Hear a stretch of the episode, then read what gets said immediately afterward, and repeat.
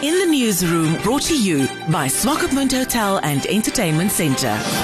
Heroes Day is being celebrated in Mariental this year, and now the Information Ministry has accused the LPM, which is in charge of the Hardap Regional Council, of sabotaging the celebrations. In fact, the executive director of the ministry, Audrin Mathe, says the celebrations will continue this Friday at the Mariental Sports Fields with or without the Hardap Regional Council. But the LPM says they were not contacted at all. The party spokesperson, Eneas Emvula, says the authorities have admitted that it was an oversight. Thus, he says, there was no sabotage. The buck stops with the governor. The sabotage, or rather the story behind the story, is that, you know, wishes that when, when, when some of these terminologies are inked on paper, uh, especially by people at that level, uh, you know, they, they, they actually really do know the true meaning of such a terminology. Uh, this has actually been long coming. Uh, I'm sure the, the public has actually seen those utterances of Katrina Hansen during her 2020 Unleashed decampaign, uh, decampaign, decampaignment of, of, of, of LPM um, in that particular region of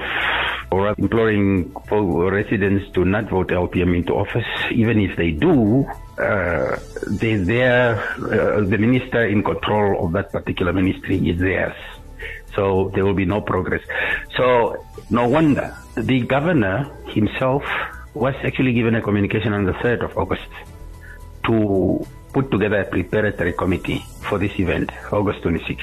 And on top of that, he basically then uh, had to extend this invitation to the regional council that LPM chairs, similarly to the next region that it chairs as well. But he never did that, and the chairperson of the regional council confirmed that, and is uh, in writing also a communication from, first of all, the Secretary to Cabinet, George Simataa, that clearly states or indicates that that was an omission and a serious omission by the governor. And, and that communication we do have. And he apologized that this has been least in that single communication letter, that that has been a serious oversight by the office of the governor not to have done that because after the third, the state uh, had actually asked then for the participation of the regional council in, in this preparatory committee. Actually, it was sort of,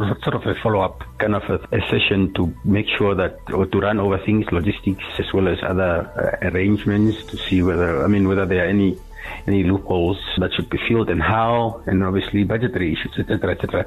So that is when it was discovered that the, the governor has been doing things on his own all along, in the presence of a regional council. So the the question is, who is really the sabotager? The way this country is being administered is wrong. And then you have the president that basically then says, whether you want or not, the event will continue. Fine, the event can continue. But, but then we will make sure that no peace-loving Namibian attempts that event. That is basically the, the message from, from, from, from, from uh, through the regional council and, and, and as, as LPM, the principal political party, we, we will support that.